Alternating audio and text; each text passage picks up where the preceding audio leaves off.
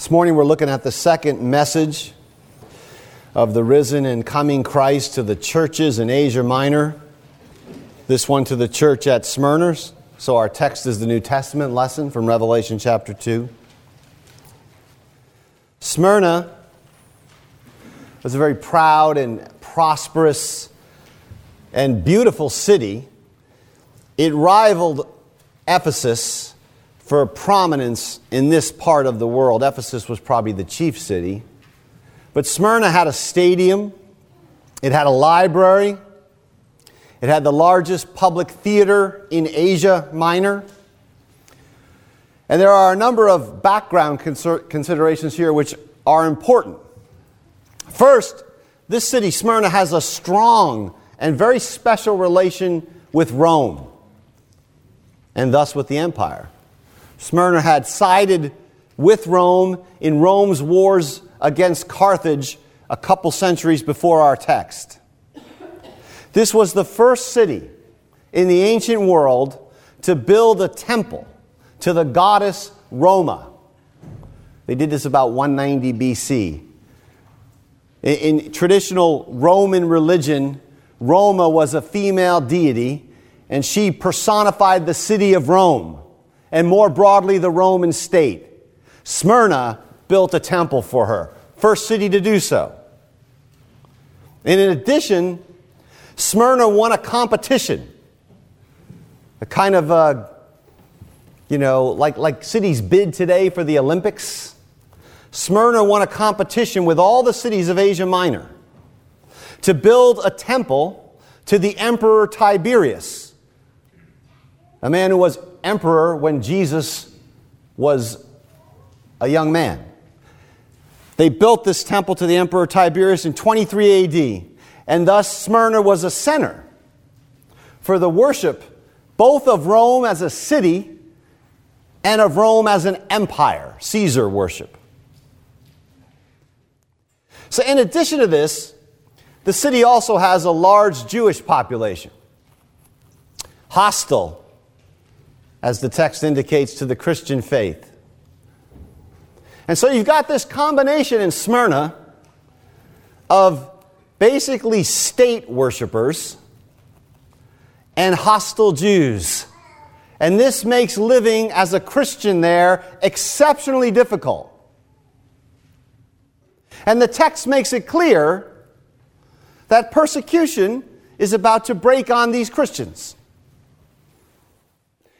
And an example of the kind of uh, opposition faced in Smyrna shortly after the time of the book of Revelation comes from the middle of the second century in the very famous account of the martyrdom of Polycarp. Polycarp was the bishop of Smyrna, this very church. And according to tradition, Polycarp was ordained by John himself, the writer of the book of Revelation.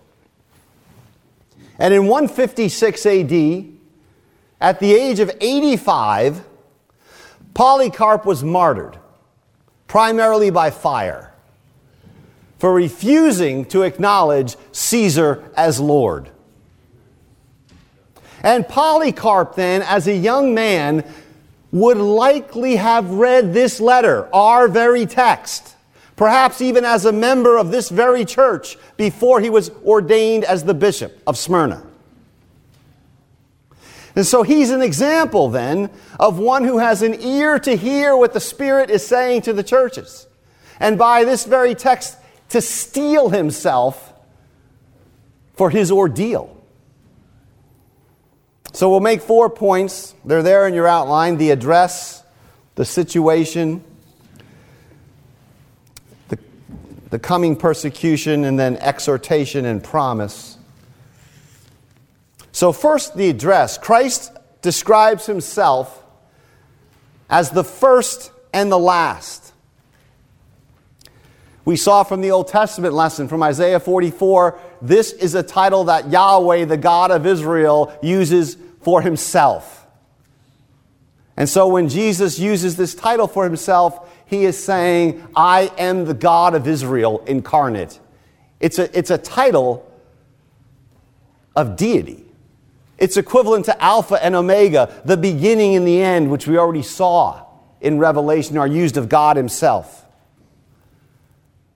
And in addition, to be the first and the last is a description of Jesus Christ's living reality as exhaustively sovereign over all things, including life and death. And this sovereignty of, of Christ is not, certainly here, is not to become a matter for philosophical discussion. This is the very ground of the suffering church's hope. Martin Luther once said this he said, The Christian's chief and only comfort in adversity lies in knowing that God does not lie, but brings all things to pass, and that his will cannot be resisted, altered, or impeded. To call Jesus the first and the last is to go to what the Heidelberg Catechism calls our only comfort in life and death. Because he is not simply the first and the last, he is also, the text says, the one who died and came to life. By the way, notice this is another claim to deity, of course. God, the Lord God Almighty was described in the opening of the book as the one who was and who is and who is to come. Jesus is the first, that is, he was. He's the one who died and came to life, that is, he is. And he is the last, that is, he is the one who is to come. He is the Lord God Almighty in human flesh. And so this declaration is not an abstraction, it's a sovereignty demonstrated in history, in victory over death, and it thus guarantees and secures your resurrection and the victory of God's faithful people. And these words, this opening address, is particularly apt for the situation of these Smyrnan Christians. They're in a difficult situation, and they learn at the outset that neither death, nor life, nor rulers, nor powers, nor principalities, nor anything else in all creation is going to separate them from the love of God in Jesus Christ, risen and sovereign as Lord. And so that's the address. The situation, then, which is our second point, verse 9 Christ begins with the words, I know. We saw this, right? He has flaming eyes of fire, John says. He penetrates, he sees, he knows. And here the knowing is sympathetic knowing. No, the knowing of Christ, the Christ who knows us, can be unnerving, but here it's very comforting. There's a kind of sympathy expressed to this church. And so we're reminded that we're never alone in our afflictions. The first and the last, the one who was dead and who has come to life, is always with us and always knows us. And what he knows here of this church is called their tribulation or their affliction. The church at Smyrna was certainly not raptured or taken away from tribulation. Tribulation here takes a couple, two immediate forms. The first is linked with their poverty. You can see that in the text. There's a mention of their poverty, which would have been stark because the city was so affluent. In Smyrna, as elsewhere, as we'll see as we go through the book, it was difficult to make a living without compromising with the imperial cult, with the cult of Roman worship. And thus, many, the ones who didn't compromise, were destitute. Jews and pagans both may have been unwilling to trade with these Smyrnan Christians, to do business with them. Right, in chapter 13 of the book of Revelation, the beast emerges. He's actually mentioned one time before that, but he emerges in full array in chapter 13. And the beast is first and foremost the imperial power of the empire. And one of the things the beast does is he forbids buying or selling, that is economic commerce, without the reception of his mark. Now, we'll cover this later in the series, but even here in Smyrna, the point is clear. These Christians are poor because the refusal to capitulate to the worship of the emperor. And the empire carries grave economic consequences. If you don't think that capitulating with the current ethos of our elite empire on certain matters will not economically affect your career, then, then beloved, you're not paying attention. The beast demands compliance. If you don't take the mark, you don't become an executive at Google. The same dynamic is always at work in empires. They dictate and they say, well, if you're going to do that, we're going to close your business. You can't buy and you can't sell unless we brand you. And those who don't conform will be impoverished. And that dynamic is at play in the first century. But the one who knows, however, renders the true evaluation of their condition. It comes in this parenthetical phrase in the text, but you are rich. Meaning you're spiritually wealthy. The painful realities that accompany poverty for Christ's sake are not tragedies. Right? God has, James says, chosen the poor in the world that they might be rich in faith. Paul speaks of, of his own apostolic ministry and says, We are poor, but we make many rich. We have nothing, but we possess all things.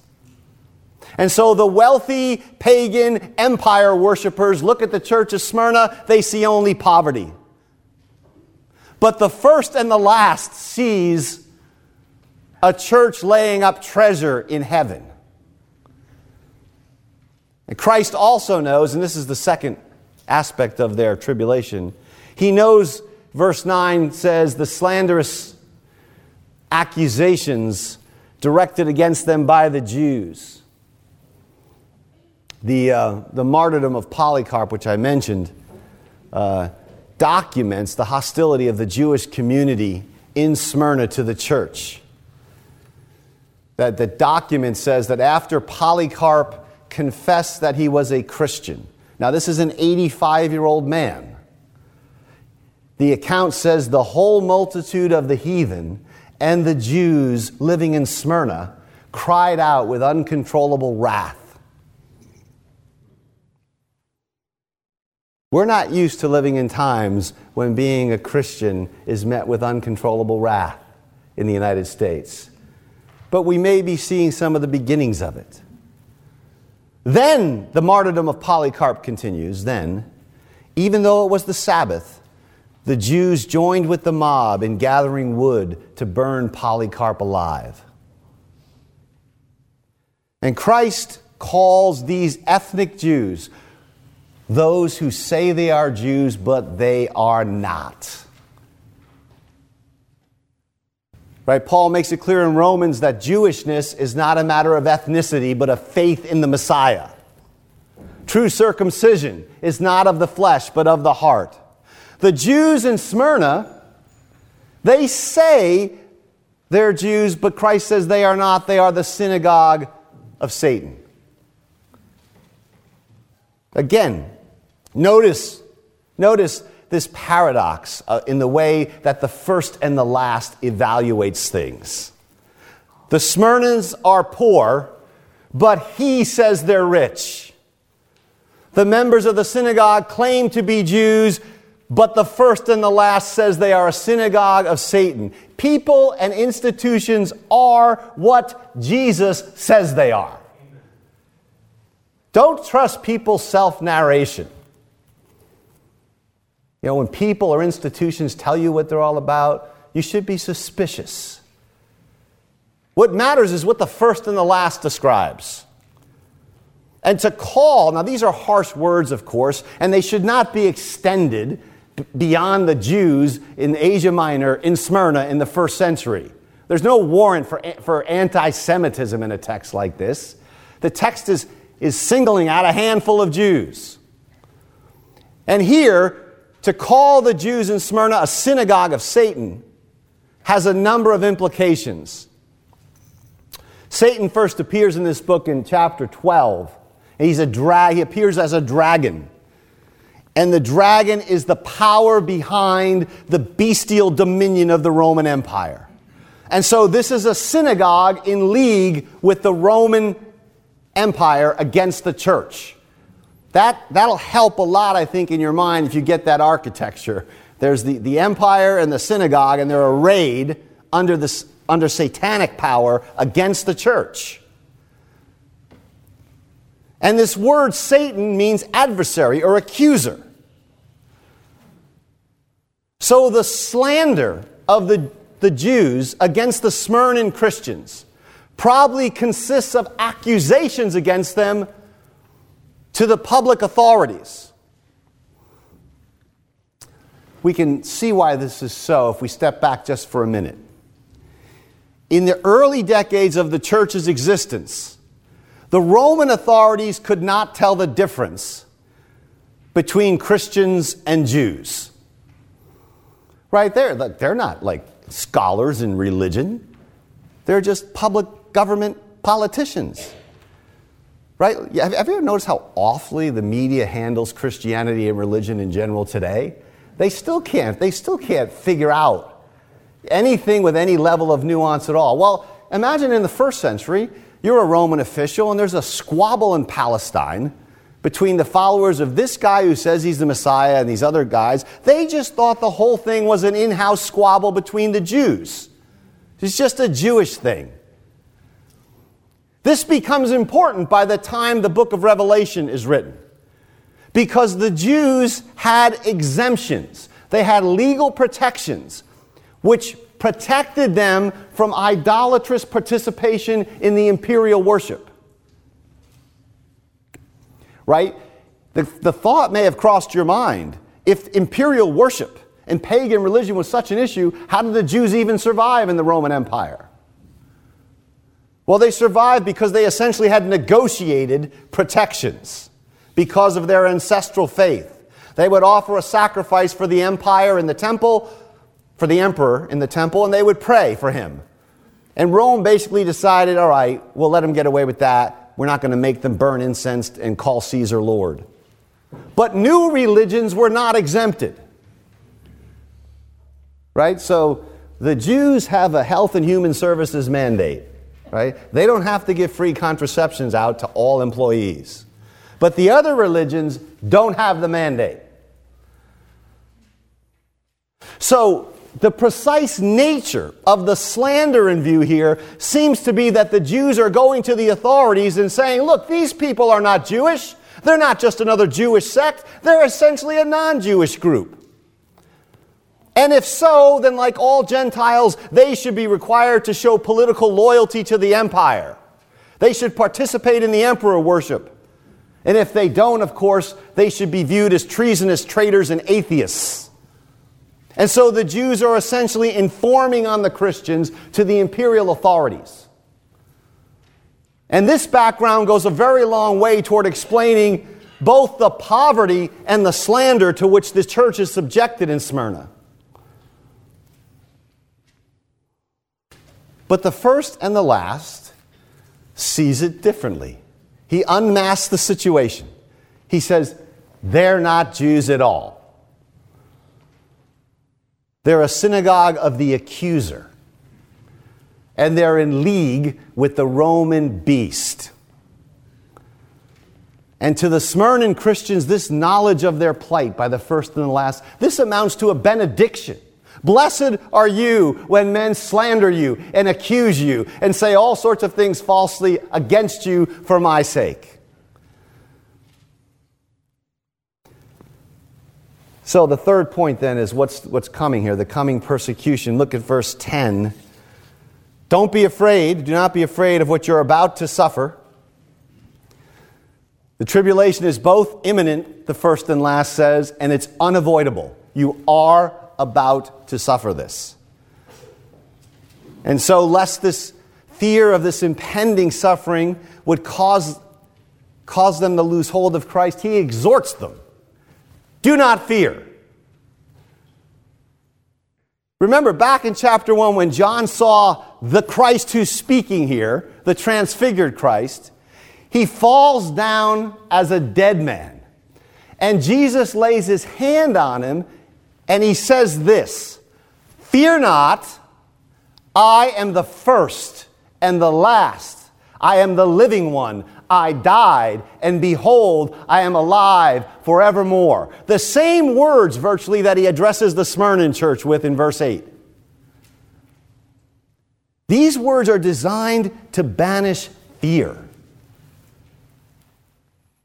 Imagine having this experience, confronting this Jesus. The text invites you to enter into this experience imaginatively.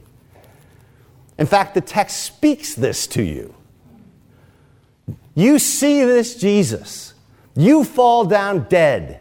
He lays his hand on you and says, Do not be afraid. I'm the first. I'm the last. I was slain. I am raised. What are you going to be afraid of after that? Cancer? What? You kidding me?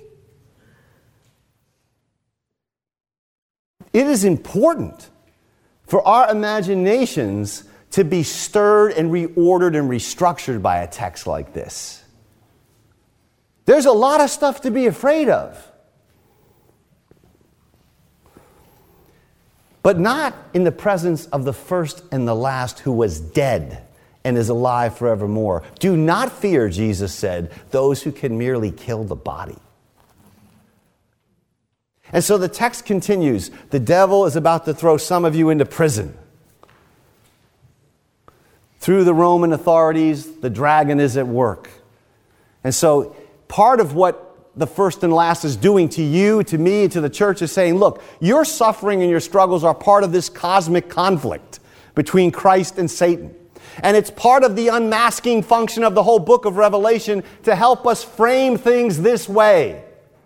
Things don't just happen. You know, there are, there are two errors to avoid here. One is this there are people who see demons under every rock. That's erroneous. Satan is one fallen angel, he's not omnipresent.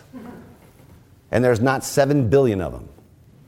Right? He can't be in your bedroom every night and be in some but all over the world either.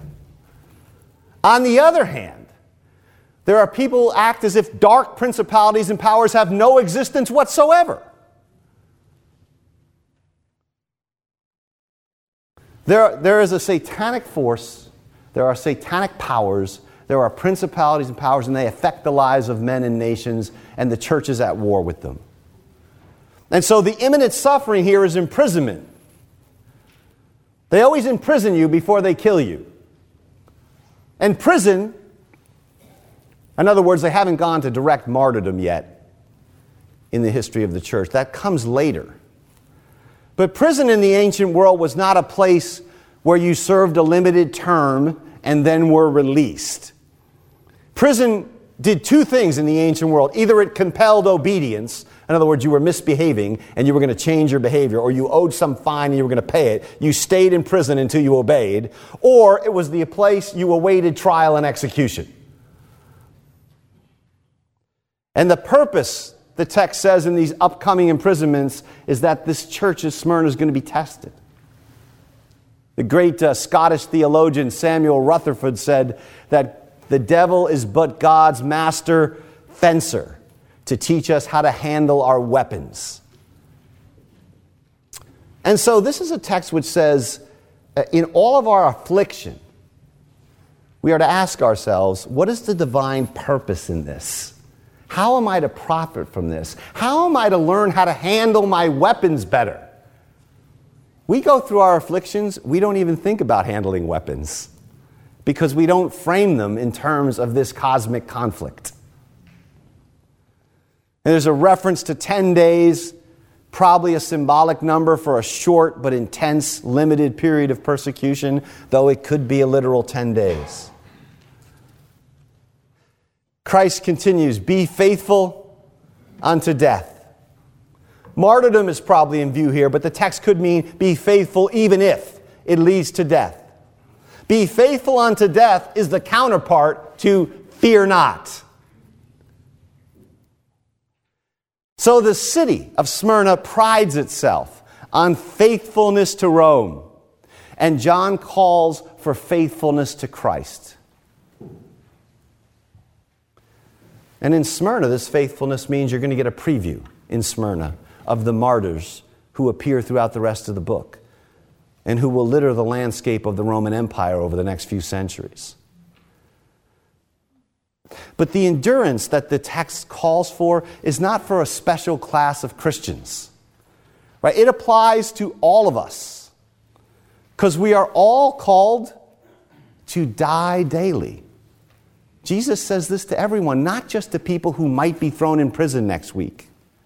He says to all disciples, Take up your cross, follow me, lose your life for my sake and the gospel's sake. And so the whole of Christian discipleship, even if our situation is not nearly as desperate as the situation here, the whole of Christian discipleship is preparation for death. Now, John Wesley famously said uh, to a compatriot, you know, as, as a parish pastor, he said, our people die well. That's a wonderful thing for a pastor to be able to say. My people die well. They die well because they die every day. Right? The ground of this command, then, be faithful unto death, is because Jesus was the one who died and came to life. He's the faithful witness and martyr all of our afflictions. The Puritan John Owen said this all of our afflictions are Christ's afflictions in the first place, and they're ours only by participation.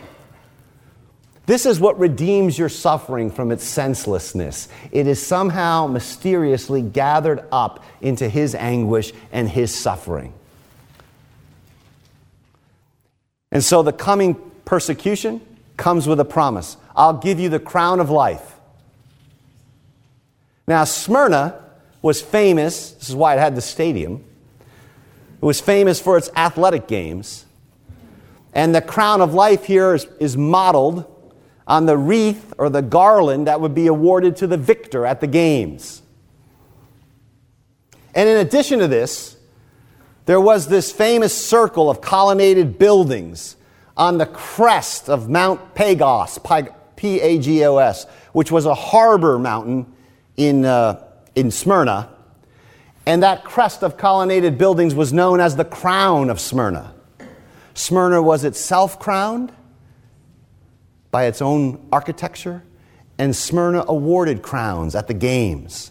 And so the transfigured Christ, the one who knows, uses these local images and he transforms them and says, I will give you the crown of life. Eternal kingly, victorious reign with Christ. This is present now in a partial way. We saw that in chapter 1, where it said that the church is already kings and priests with God. But nevertheless, here the crown seems to be awarded to the martyrs at death. And we'll see throughout the book that the first and the last, when he looks on the martyrs, he doesn't see dead corpses he sees them reigning with Christ in heaven. The promised crown here is held out to each of us. Right? 2 Timothy 2 If we endure, we shall reign with him. Finally, the exhortation and the promise. The one who conquers. Now, conquering here, conquering here has to be. Uh, uh, has to reshape what we might naturally think it means. Conquering here is the ironic victory of martyrdom after the pattern of Christ. The one who conquers will not be hurt by the second death. We'll see more of this in chapter 20, but the, the first death is bodily death. We all die. The second death is eternal judgment or the lake of fire. Those who are faithful, Jesus says here, the second death has no power over them. In fact, in the lake of fire, the end of the book of Revelation tells us go the fearful and the cowardly. And here he said to the Smyrnans, Do not be afraid, do not be cowards. So let me, let me conclude. It's crucial to see in this passage that the one who's speaking, the first and the last, the one who was dead and is now alive, had his own Smyrnan experience. Jesus's was a life of tribulation, of poverty, of slander, of arrest, of imprisonment, and finally death. He who was rich became poor that we, through his poverty, might, like the Smyrnans, become rich. And so, again, the one who's first and last, the one who was dead and now lives, he must loom larger in your vision, in our imaginations, than death itself. He's worth dying for. Or for those of us who are unlikely to face martyrdom, we can put it this way Jesus is worth dying to self, dying daily, so that when the time comes, we might die in Him as faithful witnesses. We should not think that this text is only about Christians who are going to get martyred and really doesn't apply to us because we don't live in that kind of situation. If he's not worth dying for, then he's not worth living for. So see afresh then the first and the last, the one who has died and has come to life.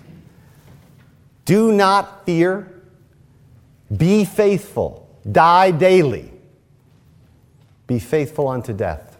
Amen.